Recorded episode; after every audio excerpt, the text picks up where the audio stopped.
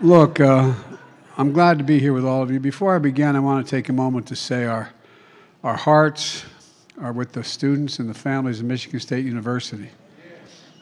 Last night I spoke with Governor Whitmer, and uh, the FBI and additional federal law enforcement are on the ground assisting the state and local folks, and uh, three lives have been lost and five seriously injured.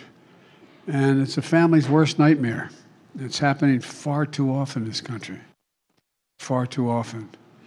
While we gather more information, there's one thing we do know to be true. We have to do something to stop gun violence ripping apart our communities. Ripping apart.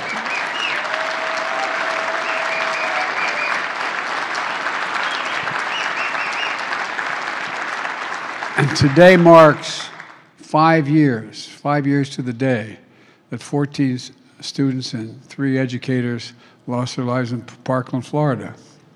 I met every one of those families, spent time with them all.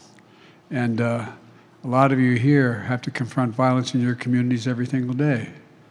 We took a big step toward passing the most significant bipartisan gun legislation in 30 years ghost guns and other things, background checks, but there's a lot more work to do.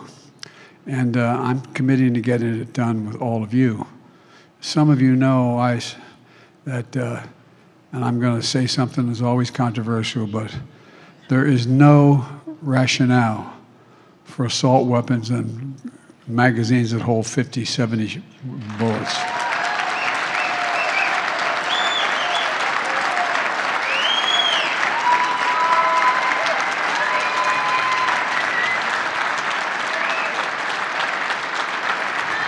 Got it done once.